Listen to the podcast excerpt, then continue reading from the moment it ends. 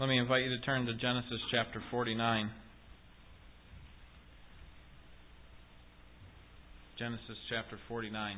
Finish up the book of Genesis this evening. And uh, it's been good to see God at work in this book and how He began the world and and uh, started a relationship with His people. How hard is it to trust God when life doesn't make sense? When I was in high school, I remember wanting to go out with certain friends and go over their houses and to different events or with them. And I remember on several occasions my parents would tell me no. And that didn't make sense to me. You know, my friends seemed like nice people. They seemed like well intentioned young men and women.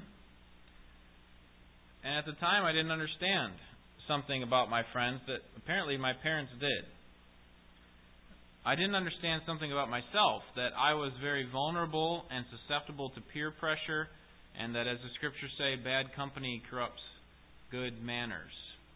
My mindset was always if, if anything, I will influence them for good.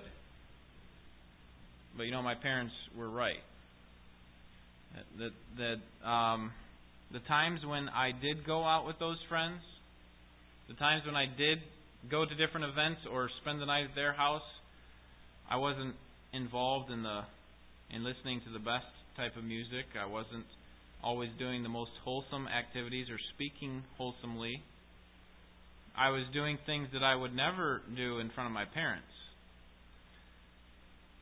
And so at the time it didn't make sense, but but that is what it.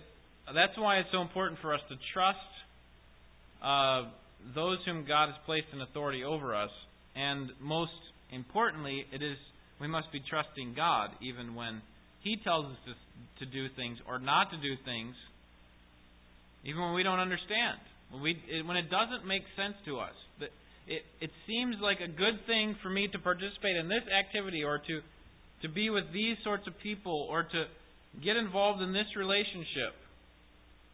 And for you, God, to tell me not to do that, or for you, God, to tell me that I must do that, it, in other cases, it doesn't make sense.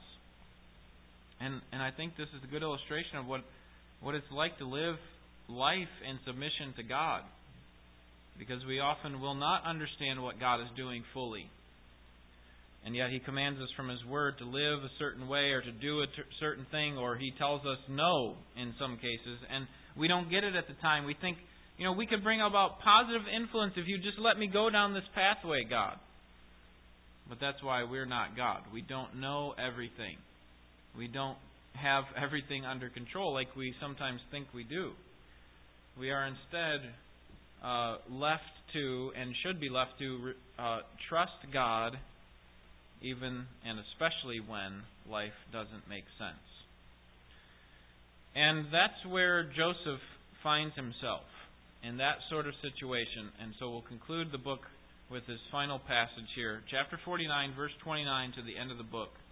And so this is a bit of a longer section, so try to keep your attention as we read through, uh, but I think it'll be helpful for us to read the entire section so that we can see the big picture. Chapter 49, verse 29. This is the Word of God. This is Jacob speaking. He says, Then he charged them and said to them, his sons, I am about to be gathered to my people. Bury me with my fathers in the cave that is in the field of Ephron the Hittite. in the cave that is in the field of Machpelah, which is before Mamre, in the land of Canaan, which Abraham bought along with the field from Ephron the Hittite for a burial site. And there they buried Abraham and his wife Sarah, and there they buried Isaac and his wife Rebekah, and there I buried Leah. Field and the cave that is in it purchased from the sons of Heth. When Jacob finished charging his sons, he drew his feet into the bed and breathed his last, and was gathered to his people. And then Joseph fell on his father's face and wept over him and kissed him. Joseph commanded his servants, the physicians, to embalm his father. So the physicians embalmed Israel. Now forty days were required for it, for such is the period required for embalming. And the Egyptians wept for him seventy days. When the days of mourning for him were past, Joseph spoke to the household of Pharaoh, saying, If now I have found favor in your sight, please speak to Pharaoh, saying, My father made me swear, saying, Behold, I am about to die. In my grave, which I dug for myself in the land of Canaan, there you shall bury me. Now therefore, please, let me go up and bury my father, and then I will return. Pharaoh said, Go up and bury your father, as he made you swear. So Joseph went up to bury his father, and with him went up went up all the servants of Pharaoh, the elders of his household, and all the elders of the land of Egypt, and all the household of Joseph and his brothers and his father's household. They left only their little ones and their flocks and their herds in the land of Goshen. And there also went up with him both chariots and horsemen, and it was a very great company.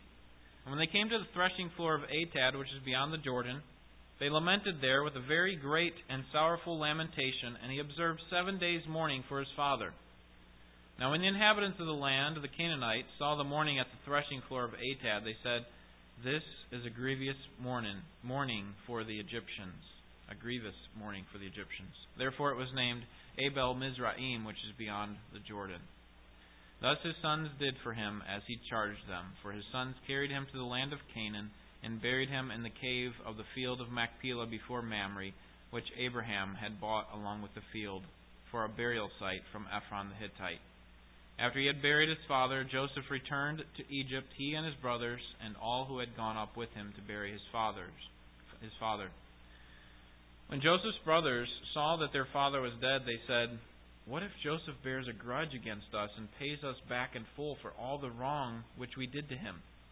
So they sent a message to Joseph saying, Your father charged before he died, saying, Thus you shall say to Joseph, Please forgive, I beg you, the transgression of your brothers and their sin, for they did you wrong.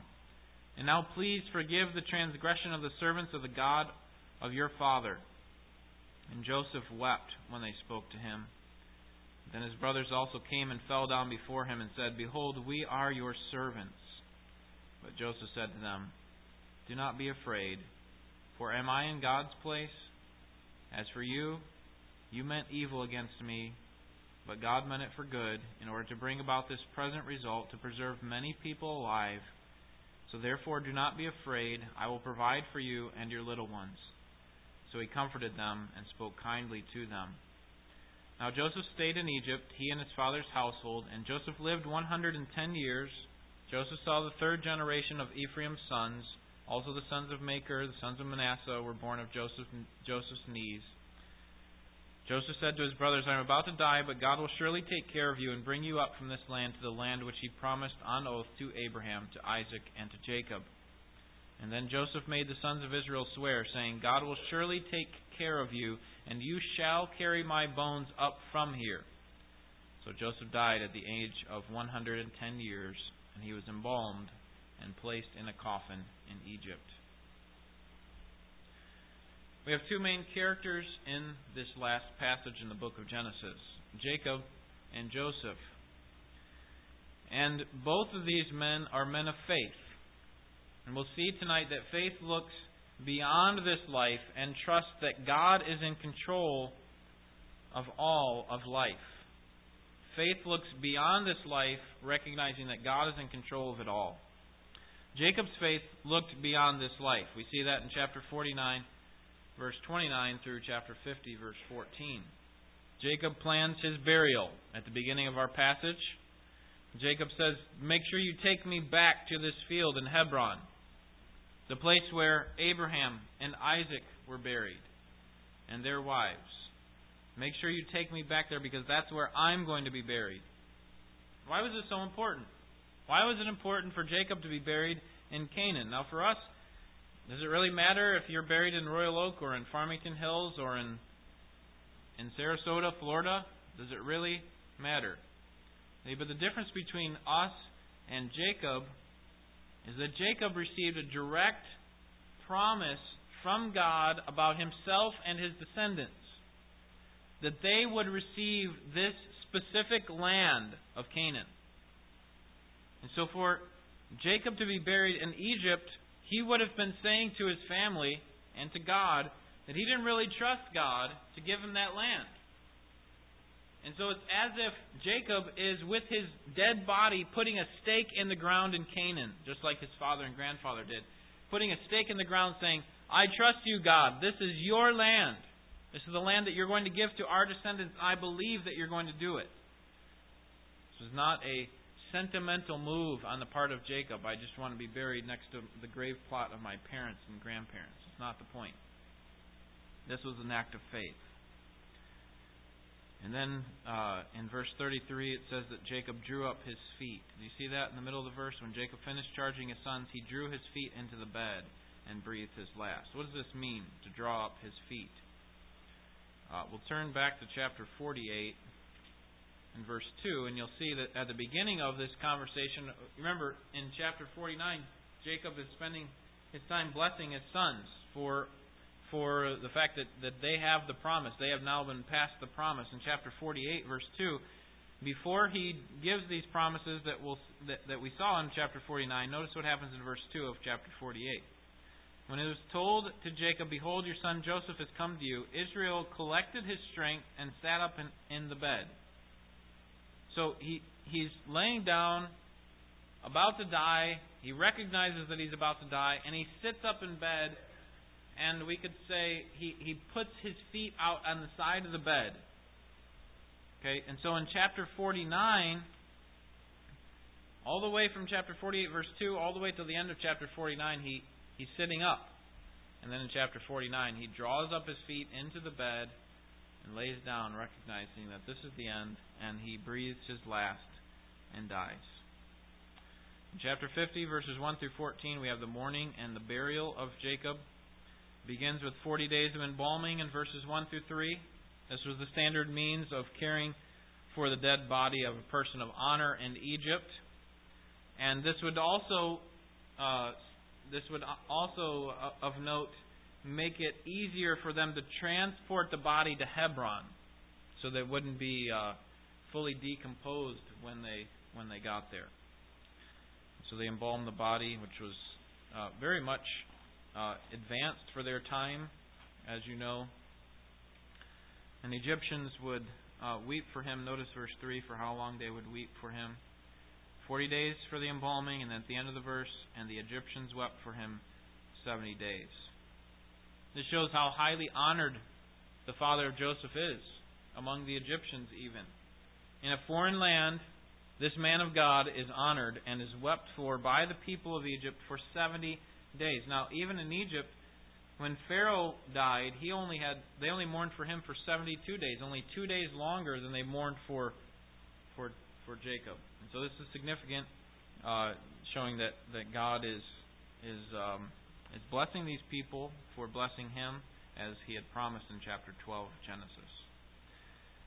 Joseph gets permission from Pharaoh to fulfill the promise that he made to his father. I said that I would bury my father in the land of Canaan, so please allow me to grant this promise, to fulfill this promise. And verses 4 through 6. And so Pharaoh agrees to it, and then the procession begins in verses 7 through 10. And this must have been some procession. Notice who's all there, who's all coming to Canaan with him. Um, says in verse 7 Joseph went up to bury his father, and with him went up all the servants of Pharaoh, the elders of his household, and the elders of the land of Egypt, and all the household of Joseph, and his brothers, and his father's household. And the only people that didn't come were the little ones and their flocks and herds. So you have quite a caravan heading over to Canaan, and this would would probably uh, be pretty spectacular and and and a memorable occasion for the people of Israel because the next time that they would make a procession to Canaan would be 400 years later when God delivers the people of Israel through the Red Sea and then through the wilderness and finally into the land of Canaan. Um, but until that time, they'd have to wait and they'd have to trust God. When they get to the land of Canaan, they come to the city called Atad at the end of verse 10, and they they have seven more days of mourning, grievous mourning according to the, the people of Canaan. And then they bury Jacob in verses 12 through 14. So Jacob's faith looks beyond this life, recognizing that God is still working. That God is faithful to His promise. And even if I don't see God fulfill all of His promises in my lifetime, I still trust that God's going to do it. And so he, he asks to be buried in the land of Canaan. But Joseph is very similar to his father in that his faith looked beyond this life. We'll see that when we get to verses 22 through 26. But before we see that, we need to see that Joseph's faith trusted that God was in control of it all. Joseph's faith trusted that God was in control of it all, verses 15 through 21. We read about the fear of Joseph's brothers in the first several verses, verses 15 through 18. They're fearful of what? Notice verse 15. When Joseph's brothers saw that their father was dead, they said, What if Joseph bears a grudge against us and pays us back in full for all the wrong which we did to him? What were they fearful of? They were fearful of Joseph's revenge upon them. That throughout this whole time, yeah, he went through all the motions and said, "Yeah, don't worry, you know, we're on the same page. We're we're, we're reconciled and all that, and all that weeping and stuff that he did. Yeah, we understand that, Joseph. But but now that Dad's gone, you know, what if he were holding a grudge this whole time, and now, boom, he's going to strike. He's going to take out revenge upon us, and he's, you know, Dad's not around to uh, to be disgraced. Joseph's not going to disgrace dad anymore because he's gone. Joseph now has become the family patriarch. Um, and if if he were ever going to take revenge on his brothers, this was the time, and his brothers recognized it. And so instead of trusting in God's control, God's sovereignty, and doing what is right, his brothers make up a story about what their dad supposedly had said. Notice verse 16. They sent a message. They couldn't even go to Joseph directly. They sent a messenger to, to Joseph instead, and it said, it said this Your father charged before he died, saying, verse 17, Thus shall you say to Joseph, Please forgive, I beg you, the transgression of your brothers and their sin, for they did you wrong. And now please forgive the transgression of the servants of the God of your father. So this is the message that they come up with. This story that they come up with that's not true. And they say, Joseph, you have to forgive us because Dad would have wanted you to forgive us. Uh, he, in fact, he told you that you must forgive us. And they beg for mercy there in verse 18. Look at Joseph's re- response at the end of verse 17. And Joseph wept when they spoke to him. They still don't fully understand Joseph's love for them, his appreciation of them, his forgiveness of them, instead of responding like Joseph responded to them with love and forgiveness, they respond in a way that actually hurts Joseph, that they don't fully trust him yet. And yet, despite his brother's um, frailty with regard to their faith in God and with regard to their love for their brother, Joseph, Joseph remains confident in God's sovereignty. This is something that we ought to emulate here in verses 19 through 21. Joseph is confident in God's sovereignty. And his confidence shows up in two ways. Because he properly understands two important things. Number one, verse 19. Joseph understood that he was not God. Did you see how he responds to his brothers? Verse 18, they said, Behold, we are your servants. They bow down and beg before him. We are your servants, Joseph. Please don't, don't take out this revenge on us. Verse 19, Joseph says, Don't be afraid, brothers. Am I in the place of God? In other words, I am not God. I'm not going to enact revenge upon you. If God wants to do that, that's his prerogative, but that's not mine. And so Joseph understood two things about God. One, that Joseph was not God, and two, that God is in control of everything. Verse 20. God is in control of everything. Listen to this. Even evil. God is in control of it all. Look at verse 20 again. As for you, you meant evil against me. And then what does he say? But God didn't know about that, and so he had to quickly react. No, it was all a part of God's plan for you to act evilly against me. You meant it for evil, but God meant it for good. In order to bring about this present result, to preserve many people. Joseph understood that he was not God and that God is in control of everything, and so he could entrust himself to God. And as we've talked about before, even evil is used by God to accomplish good.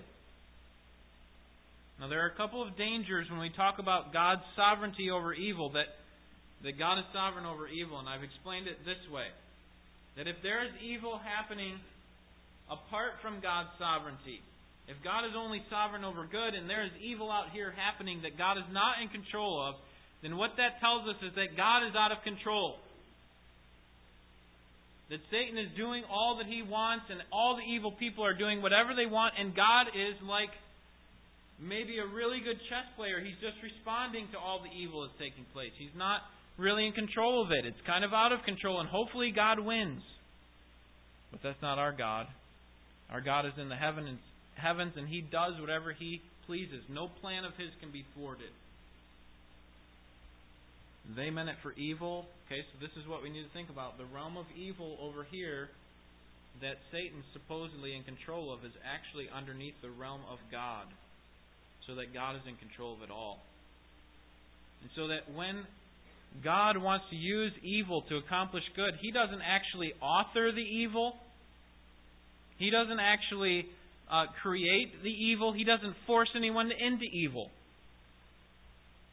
But instead, he releases his leash on Satan or on any human agent and allows them to do what they already want to do, what they already intended to do.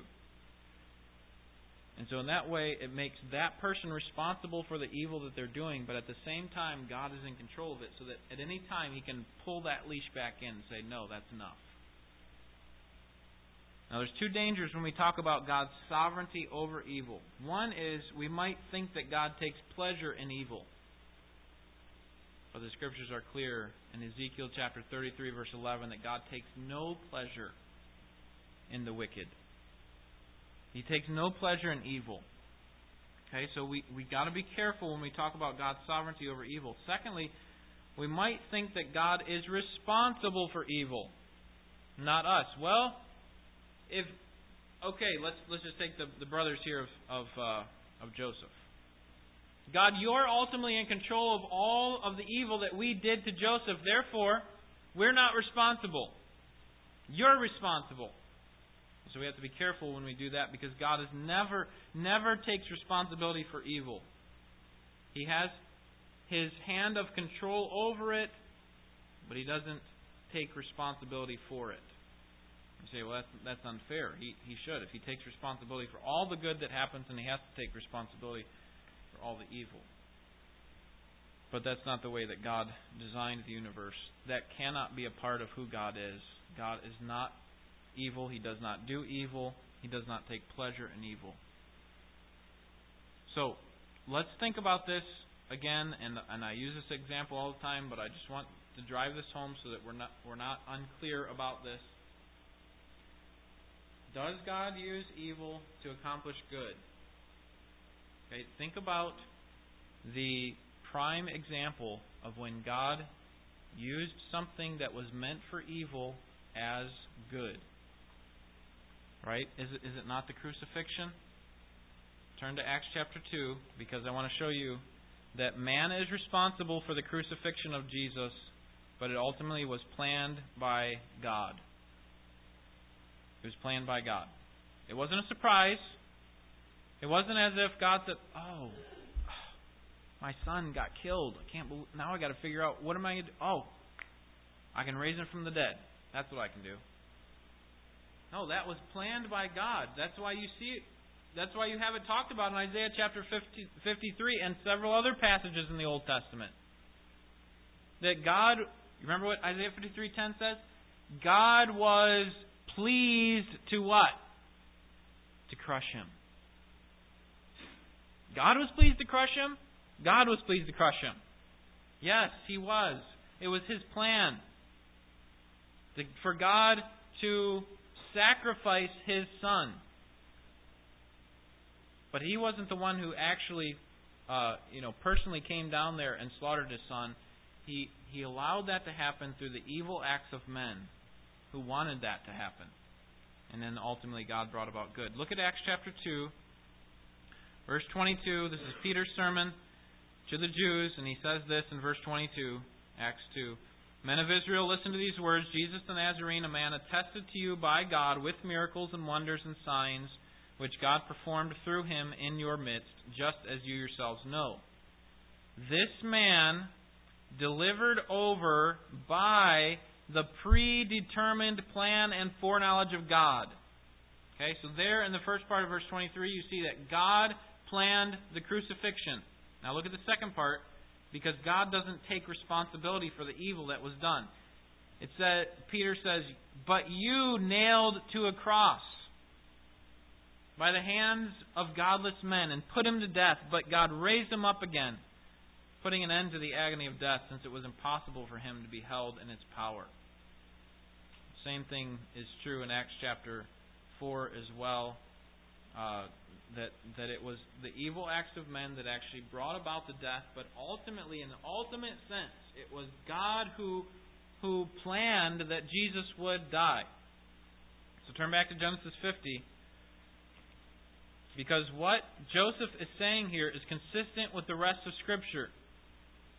That when people mean things for evil, God intends them for good. To bring about much good, to save many people. We may not be able to answer all of the, the questions that we have with regard to the evil that's going on in the world, what about innocent babies that suffer and so on. But what we do know is that God is in control and He always does what He pleases. He brings about what is best according to His purposes. Joseph knew Joseph didn't know what God's secret will was. One of the other things that we learned from this passage is that God has two wills. There are two wills that are referred to in the scriptures. One is one is a revealed will. Okay, we also sometimes call it a, decreed will, something that's clearly written for us what he wants us to do. And there there are lots of passages that talk about this. I think Ephesians five says that you know uh, that is the will of God that we be thankful in all things. First Thessalonians four three. This is the will of God, your sanctification, that you abstain from sexual immorality. So we don't have to, you know, we don't have to pray about it when we think, okay, does God want me to be immoral? We don't have to pray about that. We already know His will, will about that. But there are lots of other things that God doesn't reveal. They're not clearly revealed. Right? Should we buy this car? How should we respond to this person at work? You know, should I marry this person? Should I go to this college? Should I get this job? So on. Those are what are known as God's secret will. It is the will that, that God knows about, but we don't. And so we have to trust Him for that. And here's what Joseph knows about God. He doesn't know all this over here. He doesn't know how God is going to use his brothers to bring about good as he's going through that, as he's sitting in the jail cell for three years. He doesn't know what God's doing there, but what he does know is God's revealed will over here. So, God, if you've told me how I ought to live and how I ought to trust you and look to your promises and pray to you and depend upon you, that's what I'm going to do. Even when it doesn't make sense. Even when I'm sitting in this cold jail cell, all alone, my brothers are back home with my dad. My dad thinks I'm dead.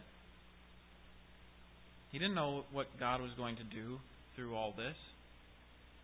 But as God starts walking him through his life and he gets to this place of prominence and saving many people, Egyptians and Israelites and many other people throughout the world, he gets to the place and he looks back and he says, You know, I didn't see it there, but now I do.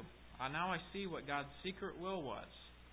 I start to understand that, God, you put me into a place of power, and this is the way that you designed me to move to a place of power, for me to be sold into slavery by my brothers, and then to be mistreated by Potiphar, put in prison, and forgotten about. But you would use that to allow me to interpret the dream of Pharaoh and now move to a place of prominence so that, that I could protect Israel, uh, protect Egypt and Israel, and save many lives. So when Joseph looks back on it, he says, I didn't know. I didn't know what, what was going on, the evil that you did to me. But what I did know is that God was doing it for good, And that one day, either in this lifetime or in the life to come, I would know why God did those things. But in the meantime, when I don't know what's going on, when life doesn't make sense, I'm going to stick to this will right here. I'm not going to try to uncover, okay, look into all the hidden things of God and try to uncover exactly what all of His purposes are in my life when God's not telling me what those purposes are. What are some reasons that God would withhold His His secret purposes from us? Can you think of any? Isn't it to help us to depend upon Him more? Don't you think if you had all the answers in life, all these strange things that are happening over here that seem to be evil, if you had all the answers for why they're there, would, would you trust God? Would you be praying to God as fervently as you are now? Would your faith be revealed as it is during these times of trial and, and, and difficulty and suffering? So God withholds information from us. Why? So that we will depend upon Him, that we will, uh, that, that, that our faith, genuine faith, would be revealed, like with Abraham being told to sacrifice his son. He didn't know the secret will of God over here. What, what is God doing through this? Why would He tell me to sacrifice? This is the child of promise. It's not Ishmael, it's Isaac. And so why would I sacrifice the one that I've waited for so long for. But he's not Abraham's not thinking over here, he's thinking over here. What has God told me to do? God's told me to obey him and to trust him. We find out in Hebrews that Abraham recognizes that if God does kill his if God does allow him to kill his son, that God would have the power to raise Isaac from the dead. That's how confident Abraham was in the promise being fulfilled through Isaac. And that's where we need to look. We need to stop trying to under, uncover all of these, you know, what I would call reading providence. We look at all the events in life, all the red lights that we're getting, maybe, you know, we're getting a deduction in pay at work or a dirty look from someone while we're at the grocery store. What is God trying to tell me, right? Maybe God's mad at me right now for something I did. Oh, what did I do this morning? Oh, I didn't do I did one minute less of devotions this morning. Maybe that was it. Hey, we need to stop concerning ourselves about this secret, uh, secret, unrevealed will of God, and concern ourselves with what Joseph and Abraham and the great men of faith concerned themselves with, themselves with, and what what we ought to, and that is the revealed will of God. What has God told me to do? That's what I'm going to look to, because all of these things that happen throughout life this reading of providence is not clear. We don't know what God's doing in the world, and many times He doesn't tell us. And so we look to what He has told us. That is the simplest way to live life as a Christian. If you spend all of your time over here, you're going to be frustrated. You're going to be disappointed. You're going to be distressed. Because there will be many times when God doesn't tell you why those things are happening. And what I think, just from observation, that sort of thinking leads to is a, a karma type of mentality. I'm not getting good in my life because I haven't done good. And so I need to do more good in order to get good. Okay? And maybe because uh, I had this all these mosquito bites, it's because I did something wrong. Okay? Mosquitoes bite both the righteous and the evil people, believe it or not. Okay? Floods come to the righteous and the evil. We don't need to read providence and try to speak on behalf of God where God hasn't spoken. Instead, come over here, look at God's revealed word, revealed will for us. God, what is it that you want me to do? They may have meant it for evil, but you have meant it for good.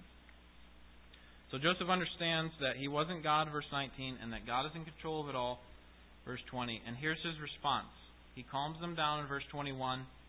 He promises to care for them. He comforts them. He speaks kindly to them. Don't be afraid. He says that two times. Don't be afraid. I'm not going to do anything to you. I'm going to care for you. So Joseph's faith believed that God's sovereignty was in control of all things. Okay, or more simply, Joseph's faith believed in God's sovereignty.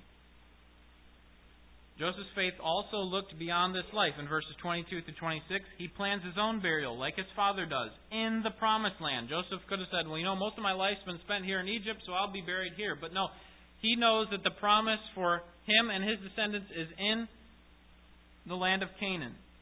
So he prepares his burial in verses 24 and 25. And he's confident that God would follow through on this promise. Look at 24. Joseph said to his brothers, I am about to die, but God will surely take care of you and bring you up from this land to the land which he promised on oath to Abraham and to Isaac and to Jacob. God will surely take care of you, he says. Do you know the next time that Joseph makes it back to the land of Canaan, or at least his bones? Remember who carried his bones over? Wasn't it Joshua and the people of Israel 400 years later? And so Joseph was confident that God would would work. Now the book ends somewhat similarly to how it began, and it also ends a little bit differently. It's different because at the beginning we see this beautiful creation. And at the end of chapter 1, God says, Behold, it was what? Very good. At the end, what do we have? We have God's man in a coffin in Egypt. See at the end of verse 26? And so there's a little bit of, of wonder what's going on here? Is God still in control? The rest, the rest of God's people are waiting, and we know it's going to be a long time before they even uh, they even uh, are delivered. So it ends differently. God's in control. He looks at it. Behold, it's very good at the end. God's man's in a coffin. But it does end similarly in that at the beginning we see God is in control of all things and and making all these things, putting them exactly where He wants.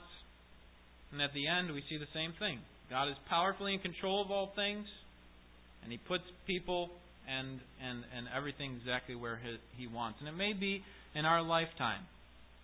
It may not be in our lifetime, but God is doing what He has planned to do with or without us. You know what the book of Hebrews commends Joseph for?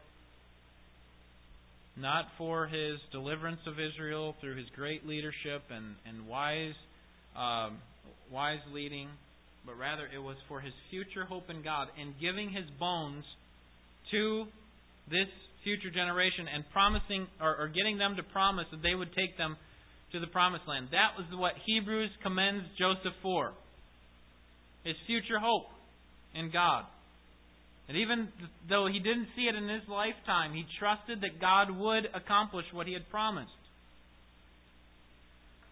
And so, in spite of the death of godly people, and despite discouragement and setbacks and ever recurring sin, we as God's people must be confident in Him and in His promises that He will bring about final deliverance to His people. We need to keep trusting in Him, even when the way ahead seems dark and dreary. Remember Joshua chapter 5, where Joshua moved into enemy territory, crossed over the Jordan River, got all his army with him. And then what did he do?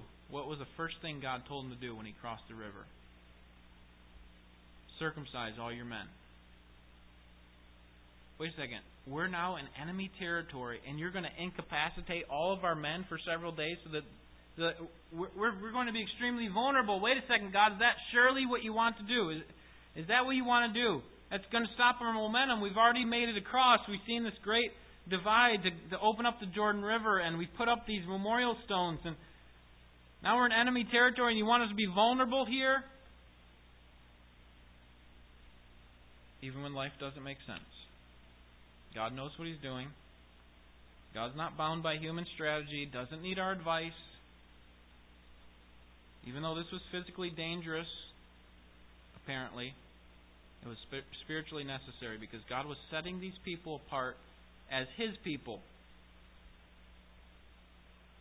This is how they were showing their submission to Him by circumcising themselves. And so they were willing to trust God even when it didn't make sense. They had seen their fathers die. Why?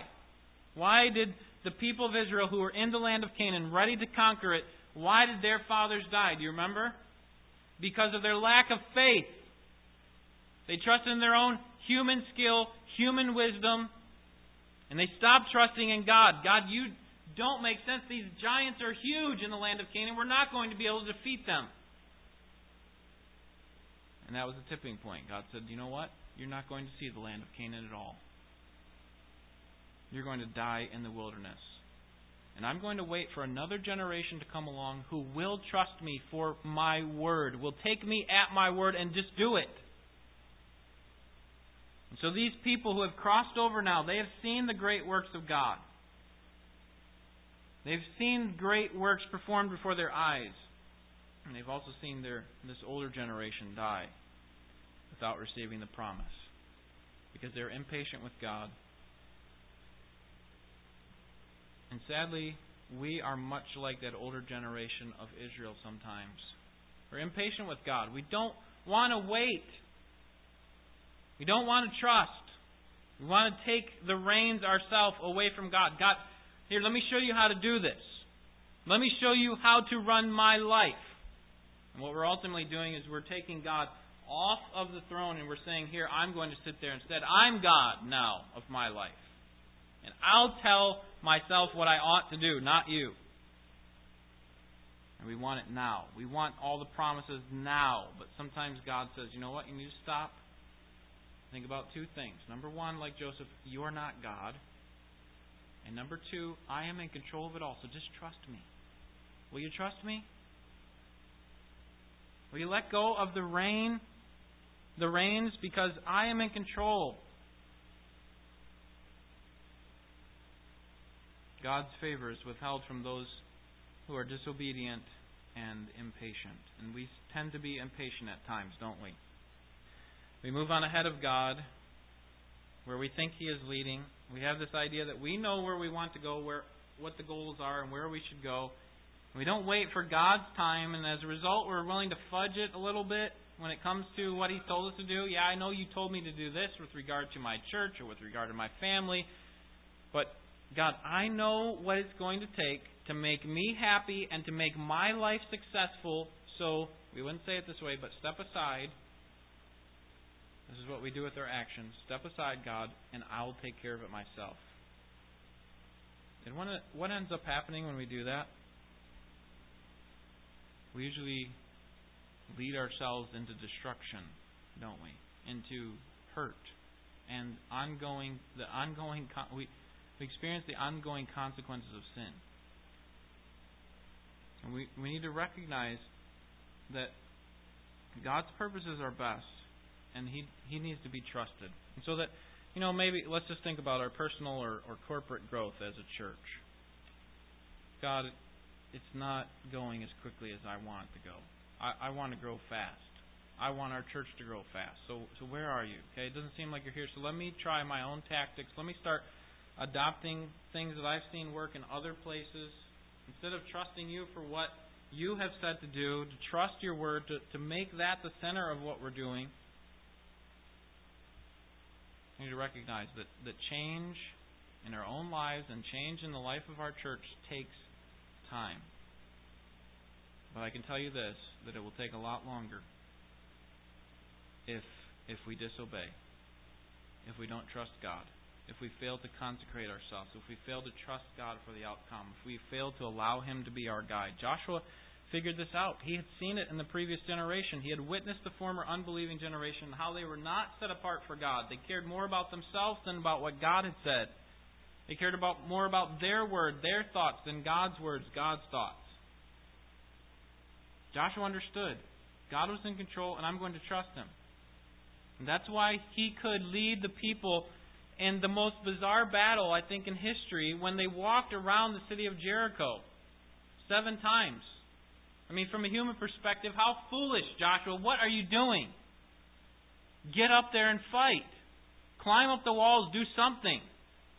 You can't just trust God's word that He's just going to magically bring these walls down. But Joseph, Joshua did do that, didn't he? And the people of Israel followed right behind. And God accomplished what He wanted to. And it didn't take as long as it could have if they disobeyed.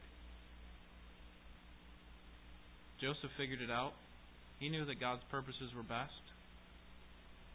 He knew that that that um, he could only be confident or only know God's revealed will, and so he would do that. What about you? Have you figured it out? Are you still struggling with God? Are you still trying to take the reins away from Him?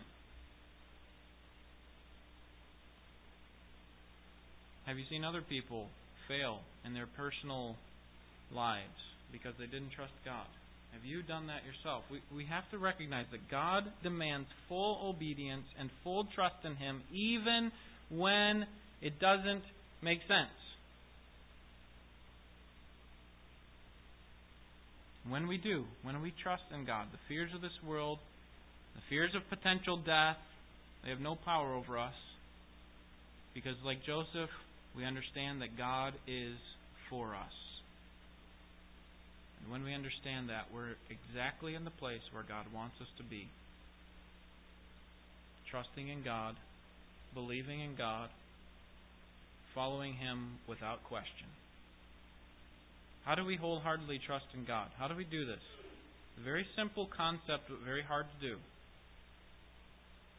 We look to His Word, find out what He wants us to do with regard to our relationship at work, at home, at church. What does the Scripture say about it? What does it say about how I ought to uh, guide and control my mind, my thoughts, my actions, my words? We look into the, wor- the Word and find out what He says, and even when it doesn't make sense. You know, God, this person has has spouted out his anger to me, and I think the best response for me would be to to to lash back at him in anger.